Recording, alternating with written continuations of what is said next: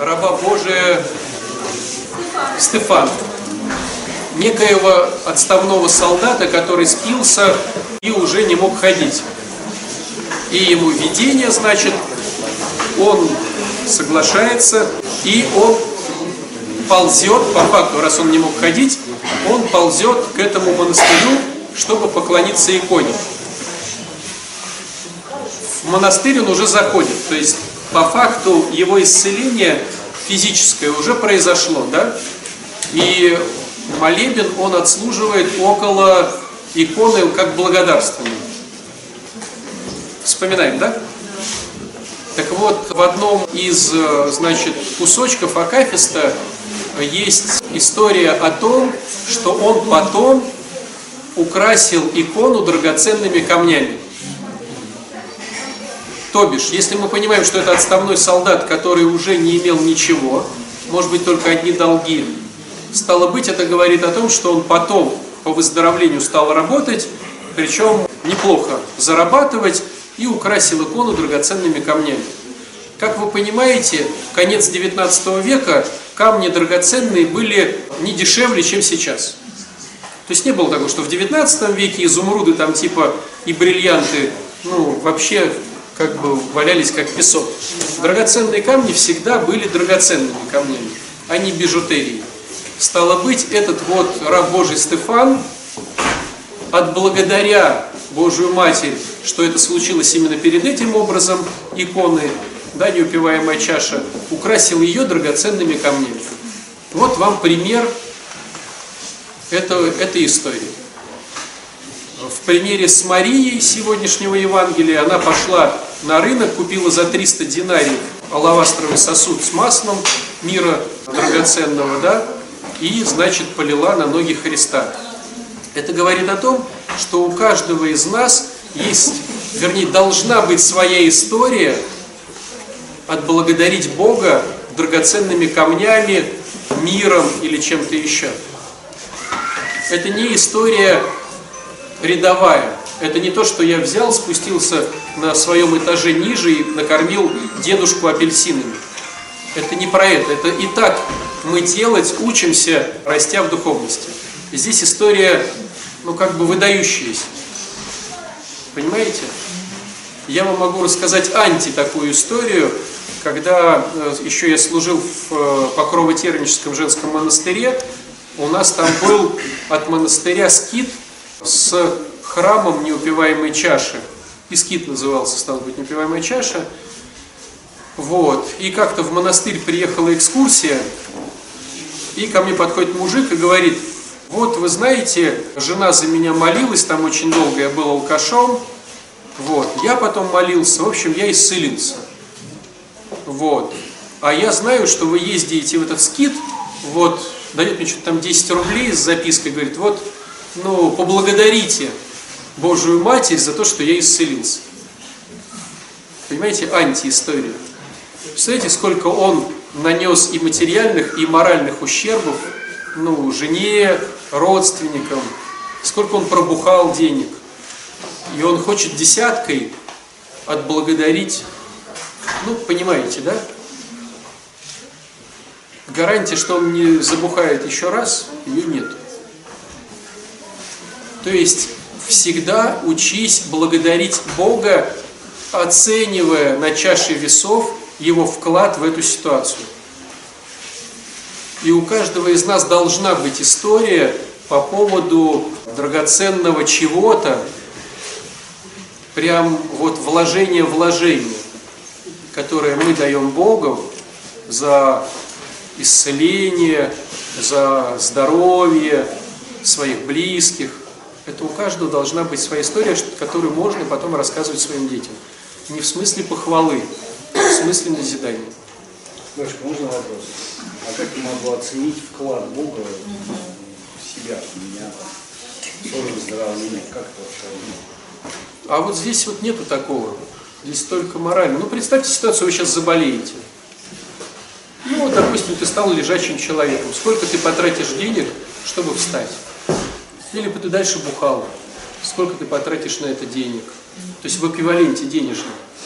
Дочка, у меня пример есть. Э, год назад больше года назад, я упал, сломал две руки, и там проходит месяц э, в гипсе, я болею, ну, заболел там гепатитом. А, вот, я звонил тогда спонсору и там, ну, с, такой манипуляцией пожаловался, что что за фигня, вот, как, как так? Он говорит, а эта история может быть вообще не для тебя. Ну и меня заставил задуматься. Я и тогда все равно не понял, ну, насколько, вот как это, ну, Бог может меня, там, ну как, как мне оценить вот этот вклад. Я все равно я благодарил, на самом деле, да. Вот меня потом, через какое-то время, я нашел вот эти, э, ну, такие, как сказать, там, ячейки, блоки выздоровления, да, что здесь у меня этого не было, а как только я стал в больнице, там оказался на два месяца, э, еще вот в таком состоянии, что я ничего не могу делать руками, то я ну, как бы открылось то, что я могу делать э, ну, помимо этого. Но, но это тоже мне непонятно, как я могу это оценить. Нету ответов, друзья, нету ответов. Ну Вот смотрите, сегодня была ситуация евангельская, что брат у Марии умер, да? Вот представьте ситуацию, что сейчас умер твой ребенок. Ну, Давайте так по-жесткому. Вот прям твой ребенок, и он прям умер. И вот тебе приходят через неделю и говорят, что отдашь, чтобы он был жив.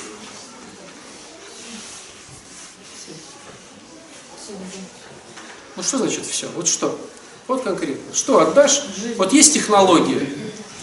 Мы имеем технологию. Что отдашь, чтобы он был жив? Вот вам и вклад. Вот Мария пошла, купила за 300 динариев масло. Я это говорю к тому, что я не знаю, как на других приходах. Я уже, знаете, но когда я вижу нормальных людей, мне удивительно просто. Вот. Я говорю про наш приход. У нас не развита тема благодарения вообще. У нас вот, Господи, спасибо, и побежал. И нам надо прокачивать тему благодарения. Вот у нее умер человек, да? Родной брат, детей не было. Брат единственный кормилец, кстати. Если вы помните историю того времени, то женщина не имела права зарабатывать деньги. То есть Лазарь их кормил. То есть они по факту могли стать сестрой либо проститутками, либо нищенками. И вдруг вот и родной, и близкий, и любимый, и кормилец им воскрешается. И вот сидит сейчас тот, кто это все сделал. Вот у Марии была такая история. Может, эти 400 динариев были последними. Я не знаю. Но здесь, понимаете, нельзя священнику сказать, а ты вот то-то. Это же дело личной совести. Ну, внутреннего ощущения. И у каждого он свой. Почему, кстати, эта тема перекликается с темой треб? Вот говорят, а сколько, батюшка, мне дать вам за требу? Неправильно формулированный вопрос. Священник требу делает бесплатно. Ты даешь Богу жертву в руки священника. И сколько ты ему дашь, это уже твое. Ну, допустим, священник вас обвенчал, крестил твоего ребенка.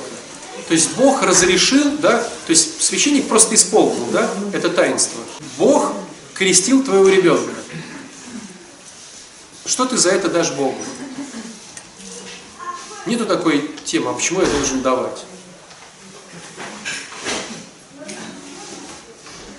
Да есть наверняка, а почему я должен давать? Ни почему. Поэтому... Потому что, я объясняю сейчас. Да, да. Фиксированная сумма всегда включает только то, что если людям сказать, э, давай сколько на душе, то вообще не будут давать, дадут 100 рублей. Смотрите, совершается венчание. На венчании человек хочет, чтобы присутствовал хор. У хора ставка 1000 рублей у, у человека. В хоре ставка примерно 1000 рублей в городе. 1200. Вот если у тебя поет 6 человек, это сколько по деньгам? 6 тысяч. Плюс ты находишься в отапливаемом помещении. Храм, чтобы протопить, надо протопить аж до куполов. Но они холодные, они же не утепленные. Понимаете? Плюс тебе хочется освещения. Сколько будет стоить вот эти все лампы, которые горят на время твоего... Плюс трудится священник, диакон, два пономаря, уборщицы потом за тобой уберут. И когда мы говорим о том, что мы приходим на свадьбу в кабак, или тамада, который берет деньги, у нас нет вопросов. То есть, ну, мы берем меню и нам говорят, там 500 тысяч будет стоить стол. Ну, окей, 500 тысяч, понятно. Сделаем хороший стол. Ну, тамада возьмет 100, ну, окей, 600. А когда в храме 6, 6 или 8 тысяч, то сразу же встает вопрос, а почему? А почему 6 или 8 тысяч? Почему не бесплатно? Понимаете, да? То есть по большому счету, по большому счету, если ты отдаешь 600 тысяч за свадьбу, сколько ты должен отдать Богу, чтобы все, он за тобой приглядывал на этой свадьбе? Ну понимаете, да? Но у нас так не работает. Бог должен для нас работать бесплатно. Он должен. И все служащие Бога тоже должны трудиться на нас бесплатно. Ну как, допустим, узнать, что от меня хочет Бог? Он тебе скажет, поверь. Ты сама будешь знать. Для того, ну, чтобы, чтобы, допустим... Все ответы есть у тебя. Я чувствую, да, но у меня как-то... Все ответы Мне есть у раз, тебя. Когда я что-нибудь косячу, да, что-нибудь такое, мне кажется, что Бог моего ребенка, допустим, наказывает. Нет, Бог, Бог ну, не может наказать технически то, что Он любовь, и никак не отвечает ребенок за, за эти все вещи. Я лишь хочу подчеркнуть, что нам кажется, что Бог должен и бесплатно. Очень. А вот такая ситуация, я по-честному, я не постилась. Я первые две недели постилась, а потом нет, все меня прорвало. Мясо хочу, умирать. И вот, допустим, я вчера деньги потеряла, сегодня сейчас в храм ехала, в аварию попала. Жопу ехала там в машине. Ну все, понятно, Бог меня накрывал. Да не может Бог наказать. Ну я, у меня все время вот так вот в голове сидит. Давайте я вам Это предложу как историю гипотетическую, на которой вы поймете про Бога. Представьте ситуацию, что вы идете по парку, и вы спешите на работу. Летняя, или давайте там весенняя, ближе к делу, да? Весенняя погода, поют птички, солнце уже светит с утра, вы идете, нюхаете этот вкусный весенний воздух и идете по парку на работу. А впереди вас идет, ну давайте там, мама с ребенком. Наверное, она его ведет, вы думаете, в детский садик, ну такой ребенок там, может там 7 лет, 6 лет. И так как он идет маленький, вы успеваете нагнать эту пару. Вы ее нагоняете, и вольно-невольно, пока вы еще там в трех метрах до и в трех метрах после, вы слушаете, вы слышите их разговор между собой. Разговор заключается в том у мамы с ребенком, э, что, допустим, вы понимаете, что они идут в магазин. И мама говорит ему, что вот сейчас пойдем в магазин, что-то купим. Но вдруг ребенок видит, что за парком, где-то вот около какого-то торгового центра, знаете, как бывает, за ночь делают вот эти вот цирки, ну не цирки, вот эти карусели. Приезжают на машинах, быстро хоп-хоп собрали, ну, такие дешевые карусельки, и надувные вот эти штуки, батуты, они прям за ночь, как грибы вырастают. Сейчас вот весна будет, опять вырастут. И вдруг ребенок через парк, вот там где-то видит вот это вот блестючее, звенючее, э, кружащееся. И он начинает маму тащить и говорит, мама, мама, смотри, там приехал цирк или там аттракционы приехали, я хочу туда. А мама логично говорит, сынок там или дочка, давай вот зайдем в магазин, все купим, а на оставшиеся денежки вот спокойно сходим. Но мы предполагаем, что ребенок такой шкодный, и он выдергивает руку из маминых руки и бежит вот туда, через парк. И на пути у этого ребенка может возникнуть разные ситуации. Допустим, он может упасть в открытый там люк или яму.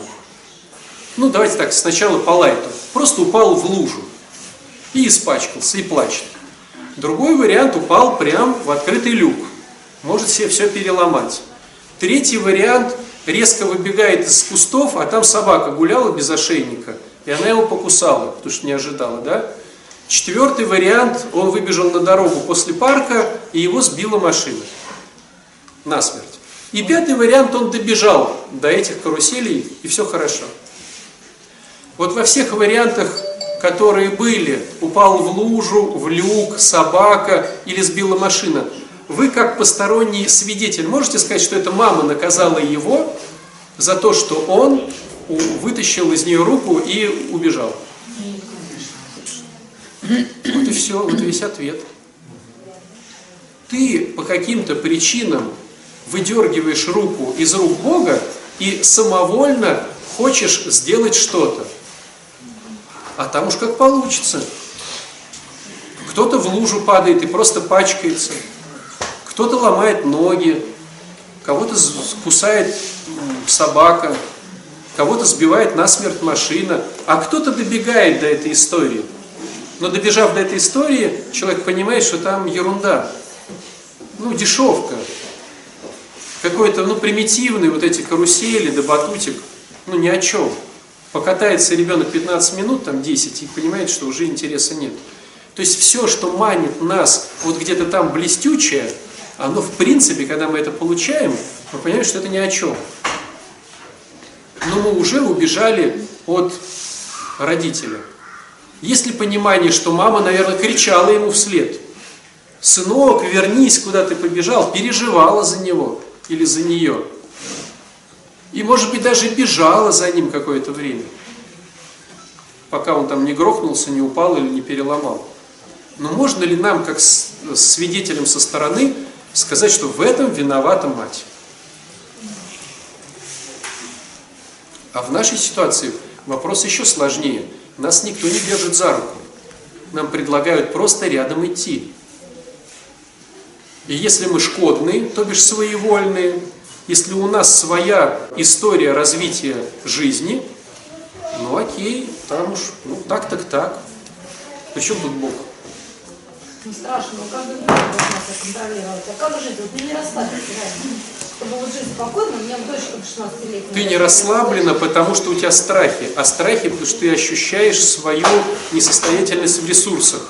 Финансовом, эмоциональном, э, психологическом, моральном, физическом. Стало быть, нужен Бог. Те, кто с Богом, у них нету заморочек, они расслаблены. Именно в пост не очень А в пост просто умножается это все. То есть, друзья, первый момент из этой беседы, Бог не может технически тебя наказать. То, что ты делаешь, ты делаешь потому, что ты сам выбежал из его рук. Бог запустил этот механизм. Вот смотрите, да, я вот 200 раз уже показывал. Вот есть какой-то предмет, и когда я его бросаю, он падает вниз. Потому что Бог сотворил гравитацию, силу притяжения, и теперь не вмешивается в нее. В этом нету Бога. Понимаете? Нету Бога в этом. Если ты купил на ночь гамбургер и сожрал его, и потолстел, в этом нету Бога. Ты просто потолстел. Так работают законы Вселенной. Ты сожрал на ночь э, жирную пищу. А где же здесь Бог? Я молюсь, чтобы я не потолстел. Он все создал, оно само. Он создал законы материального мира, да, и создал законы духовного мира. Материального мира мы, в принципе, знаем. Сила действия равна силе противодействия, да, сохранение энергии, гравитации закон, термодинамики и так далее, и так далее. Силы, законы духовного мира описаны в десяти заповедях. Они касаются души. Будешь воровать, Э, то есть, если говорить про законы материального мира, выйдешь с десятого этажа через форточку, ты ну, разобьешься в лепешку. Виноват ли в этом Бог? Отчасти да, что он придумал закон гравитации. Ну и все. Как же Бог досмотрел, что я разбился в лепешку, выходя через окно с десятого этажа? Он создал этот закон. То же самое.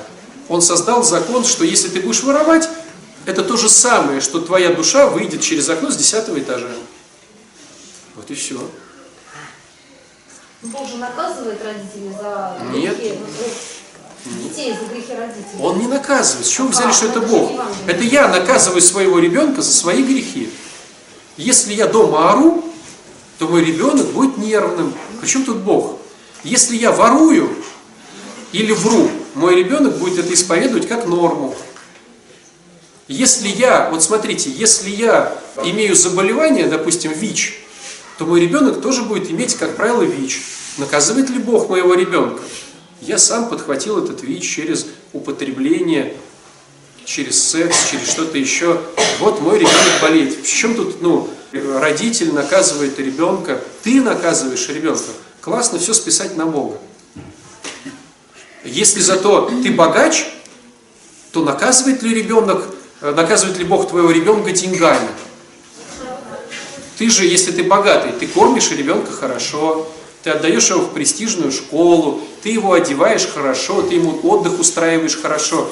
Можно ли сказать, что Бог наказывает ребенка тем, что хорошо его кормят или отдых дает? Нет, это я. Почему? Потому что все а идет от родителей. И у меня есть деньги и здоровье, я даю деньги и здоровье. У меня есть грехи и болячки, и бедность, я даю грехи, болячки, бедность. Так устроена Вселенная, Бог в нее не вмешивается. И поэтому, если я въехал в задницу кому-то, я въехал в задницу кому-то. Потому что я ковырял в носу, смотрел телевизор, телефон, о чем-то думал и въехал, ну не, не соблюдал дистанцию, гнал и въехал. Причем тут Бог? Бог меня наказывает, что я плохо постилась. Ты просто въехала кому-то в задницу и все. Бог здесь ни при чем. Так вот, смотрите, друзья, а тогда зачем нам Бог? Есть такая интересная штука, как молитва. Зачем нам нужна молитва? Технически, зачем нужна? Если представить символически, что Бог программист, который создал эту программу, то он еще сделал такую хитрую штуку. Он наделил каждый персонаж программы возможностью разговаривать с программистом. Зачем? Если ты видишь, что ты что-то делаешь не так, ты можешь поговорить с программистом, а так как он создал эту программу, он может изменить законы этой программы. То есть я сейчас отпускаю телефон, а он чик и завис. И это мы в миру называем чудом. То есть мы молимся для того, чтобы Господь изменил законы, которые Он в этом мире создал, чтобы произошло чудо и не произошло последствий моих неправильных действий. То есть я уже еду в задницу какой-то машине, и я понимаю, что лед, сто процентов я сейчас в нее въеду. И если вот эту замедленную историю просмотреть, как бы, да, в замедленном действии, я говорю, Господи, я понимаю, что по всем законам физики я должен сейчас туда въехать и раскуречить. По всем законам морали, духовности. Я все это понимаю, Господи. Я не постилась. Денег у меня нету на ремонт. Мне надо успеть на службу. Сейчас влипну с гаишниками на сто лет. Я все это, Господи, я все понимаю. По всем законам я все понимаю. Но, Господи, пожалуйста, пожалуйста, можно как-то по-другому? И вот оно чик, чик, чик, и тот еще отъехал. И ты сидишь, ничего, ни у кого такого не было разве в жизни? Ну, аля. Конечно. И ты такой, Господи.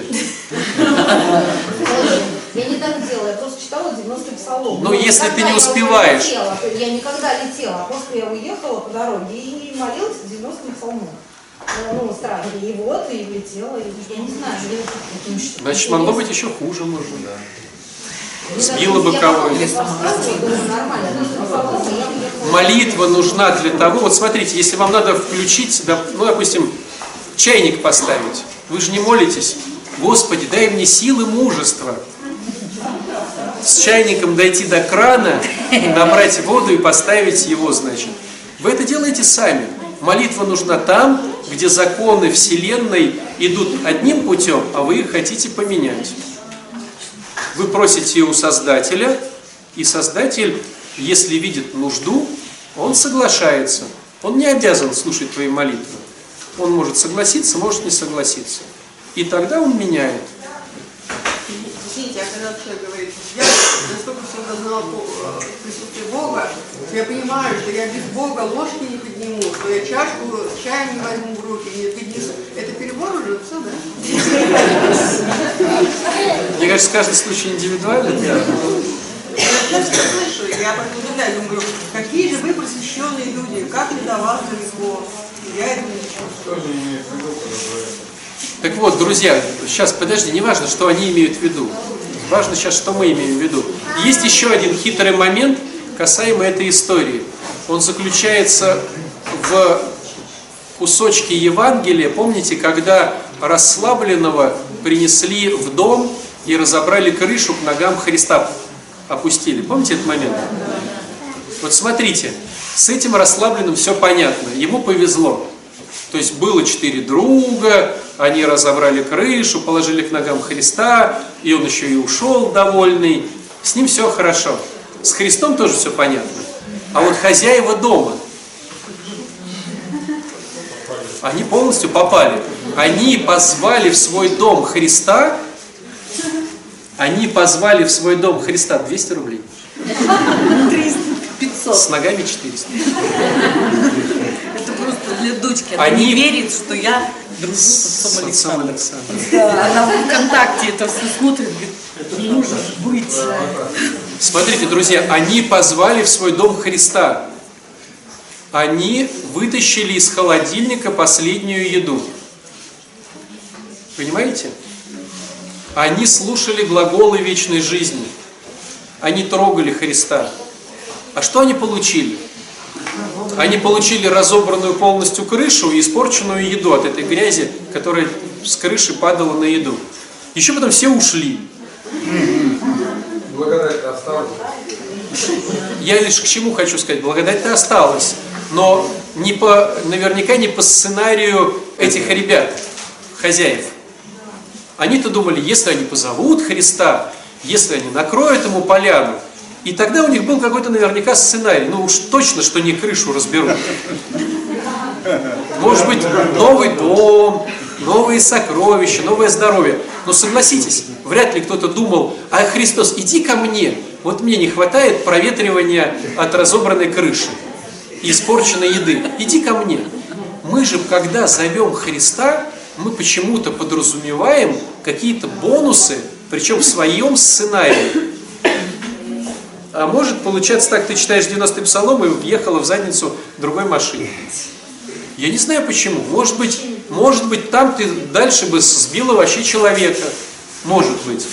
И было бы хуже. Может быть, этот человек кого-то бы сбил. И Господь смотрит так, едет крендель, который сейчас кого-то собьет. Так, так, так, смотрим по навигатору. Есть свой человек самый близкий.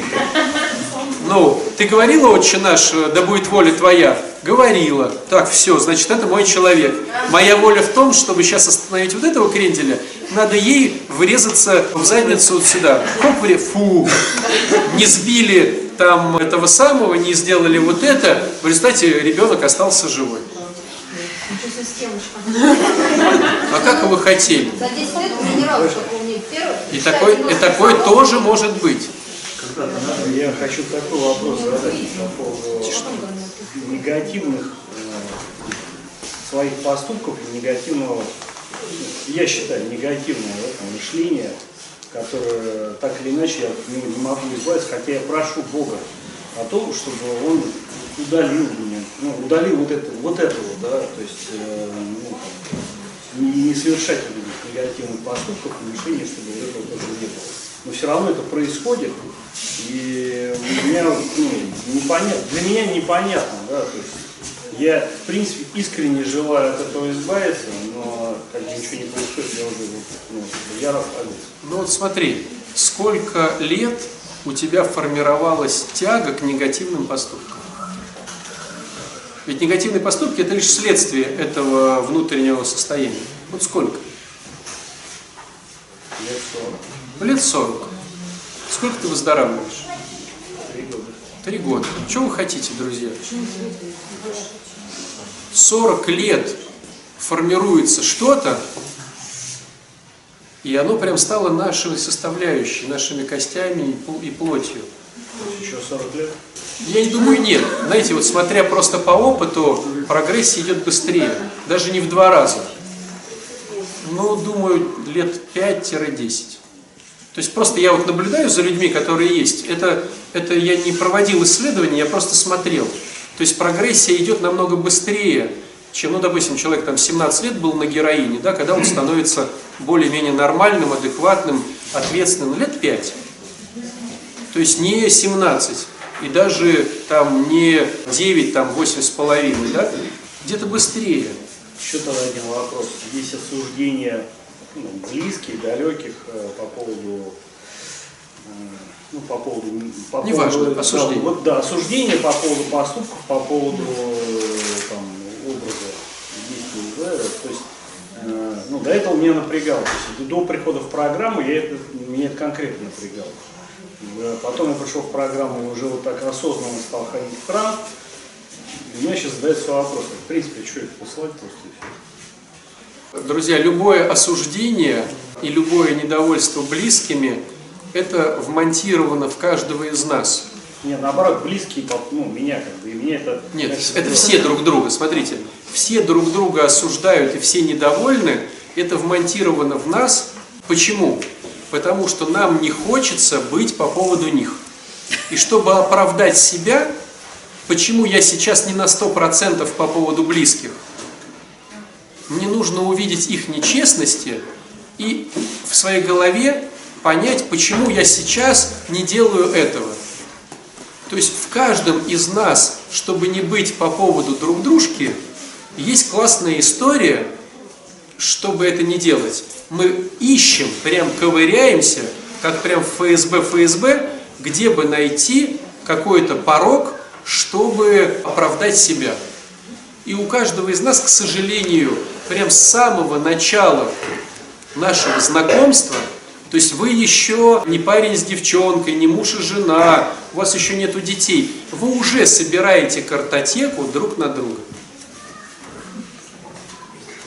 И помните ее всю жизнь, чтобы предъявить. То есть, если вдруг тебе что-то предъявят или скажут, дорогой, сходи, пожалуйста, сейчас в холодильник, принеси молока, ну, как бы лоховство. Ты в этой книжечке сразу же такое же лоховство. А я-то тебя вчера просил носки постирать, ты не постирала, все, сплю спокойно. Если предъявили более серьезную тему, ты не починил холодильник, я уже, у меня другом, другим цветом выделено в папочке более серьезные нарушения. Да, я не чиню холодильник, потому что, а ты помнишь, а если вообще мне предъявляют, я говорю, подожди, подожди, третьего дня десятилетней давности, когда мы там жили на квартире у твоего тестя, твоего папы, ты помнишь, что ты мне сказал? Что? Да вот, все написано черным по белому. Я скотина, не мужик, там, ничего не могу. Ты меня оскорбила. Что ты хочешь сейчас от меня? Ты испортил всю мою жизнь. И я засыпаю спокойно. Это, то есть ответ какой? Так как это в тебе вмонтировано, и это, ну, к сожалению, норма, надо это знать, и это останавливать только на подлете. То есть я начинаю кого-то осуждать, стоп, я что-то не хочу опять делать для этих людей. Так скажи честно, я не хочу ничего делать. Скажи это вслух, я не хочу, зачем ты ну, подавляешься вот этой ерунде и какие-то ищешь отмазки. А если ты не хочешь так говорить, так сделай. Но это будет честность. Я просто лентяй, который не хочу этого делать. Или я знаю, что я лентяй, но я это сделаю. Просто выбери, либо делать, либо не делать. Зачем играть вот в эту вот грязь? Потом чувство вины. Бэшка, а еще тогда вопрос по поводу... А зачем ты так? а мне стоять лень. А, Честно. давай. Э, По поводу вот этой честности с позиции христианства, потому что у меня вот этот вопрос честности и глупости, он как-то очень рядом. Если я честен, значит я глуп. Смотрите, вот я могу сказать по своему опыту. Э, Так как я научился э, видеть слои людей по честности, через исповеди, да, через консультации, порой человек подходит и говорит, я хочу обратную связь. А я понимаю, что он, ну, настолько он не хочет обратную связь. Он хочет там, ну, типа прическу поменять. Ну, вот зачес в другую сторону сделай, или там челку подстриги. А он не хочет видеть там, ну, вот это. А человек говорит, нет, хочу, нет, дайте. И получается, что он, не понимая, чего просит, может получить большую травму, что он не готов к такой честности. То есть честность это скальпель. И вот если у тебя маленький прыщик, ну я так утрирую, да, надо сделать просто миллиметровый надрез, чтобы этот прыщик, ну, ушел, да. Если у тебя там прям, как этот, фурункул, надо сделать больше.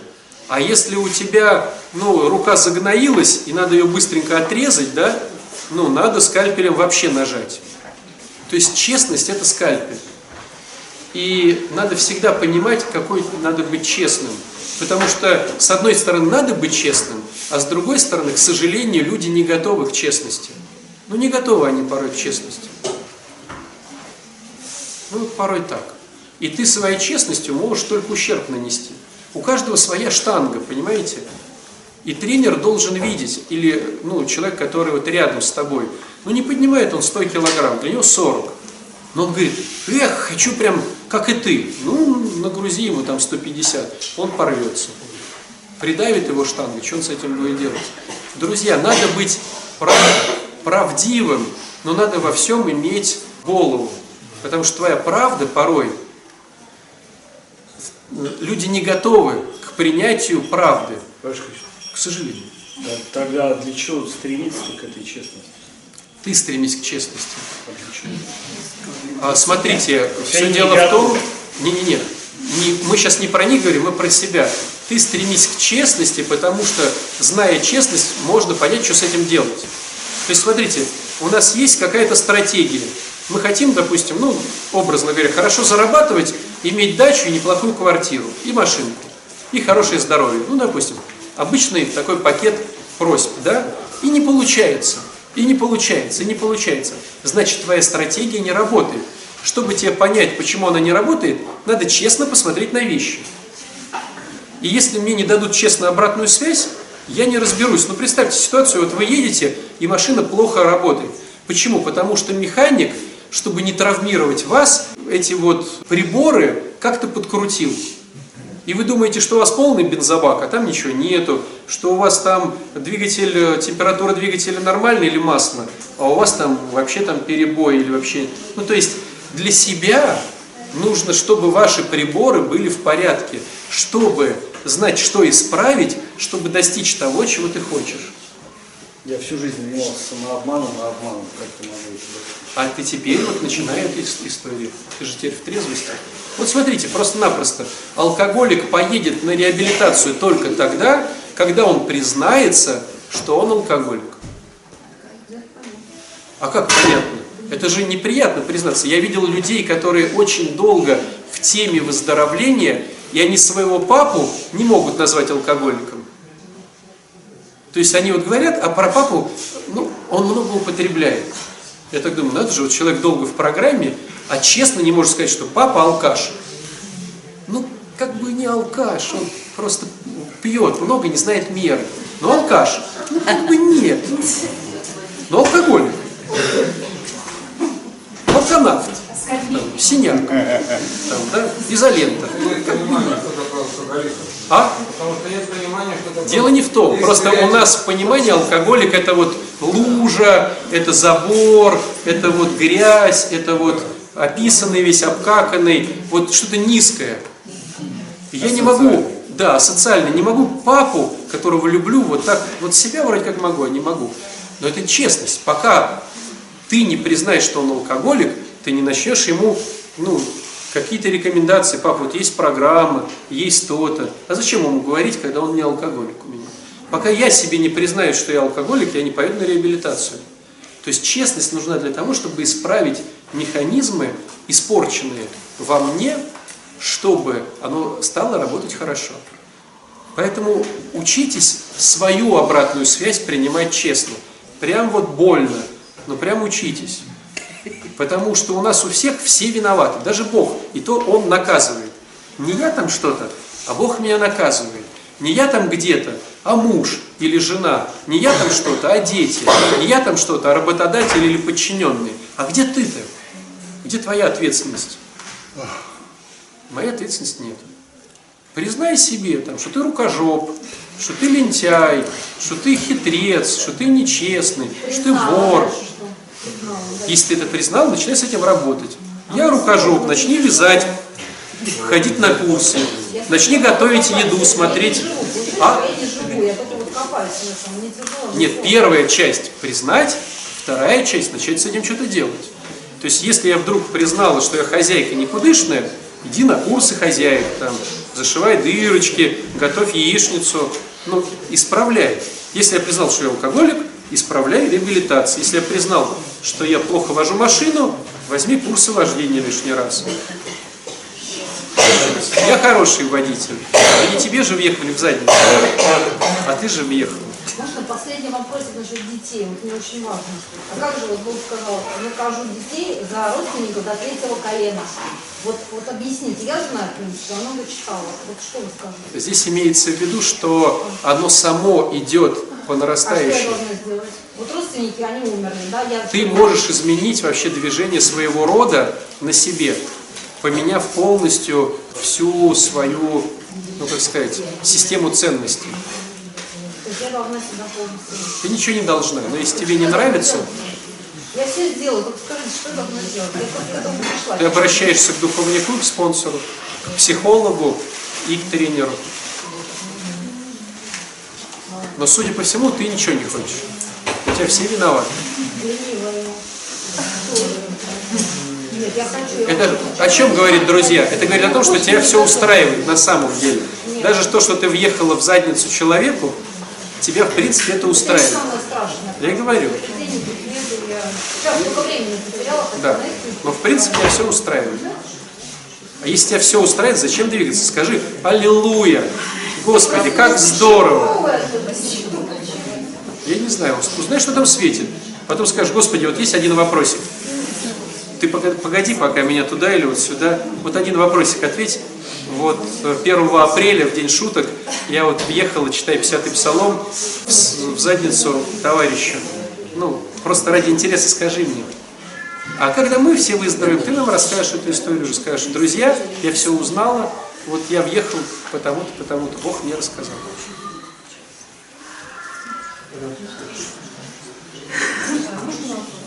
Ну давай. Последний вопрос, нам надо качество. Есть по поводу кого-то, да, вот ресторан, делать, все такое. Бывает такое, что человек садится на шею. Да все садятся на шею. Что? Есть Вот что я делаю с тем, что вы садитесь мне на шею. А еще один вопрос. А Виолетта не знает, что у нас 10 минут как минус акафист. А говорит, а еще один вопросик. Ну, я от- отвечаю на этот вопросик. Всегда все садятся на твою шею. Это так кажется, потому что ты эгоист, не хочешь ничего делать. Если кто-то попросил тебя стакан воды, ну все.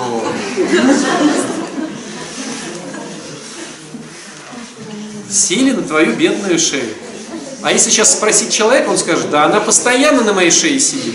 Для меня уже вот просто. Каждый из нас думает, что другой сидит на его шее. Это эгоизм просто. Спроси сейчас их, да мы вообще не слезаем с этой шеи. Мети свою сторону улицы. Хочешь быть отличной женщиной для своего мужчины? Будь отличной женщиной. Да, он будет периодически свои огрызки со своей стороны улицы перекидывать на твою. Ну, А ты на его. а ты на его. Нет, это деструкция. Смотрите, мы все поднимаем штангу, пока она поднимается. Когда он завалит тебя огрызками, ты скажешь, слушай, дорогой, ну я уже не готов. И все. Но пока ты поднимаешь его огрызки, ну, ты терпишь его, он также терпит тебя. Поверь, он реально тебя терпит. Нет? Он просто каждое утро встает на молитву и говорит, Господи, дай мне выдержать еще один день с Виолеттой. Я, конечно, ее люблю, но, но я ее реально терплю. А у тебя история, что он тебя, а ты его терпишь? Это эгоизм. Молимся?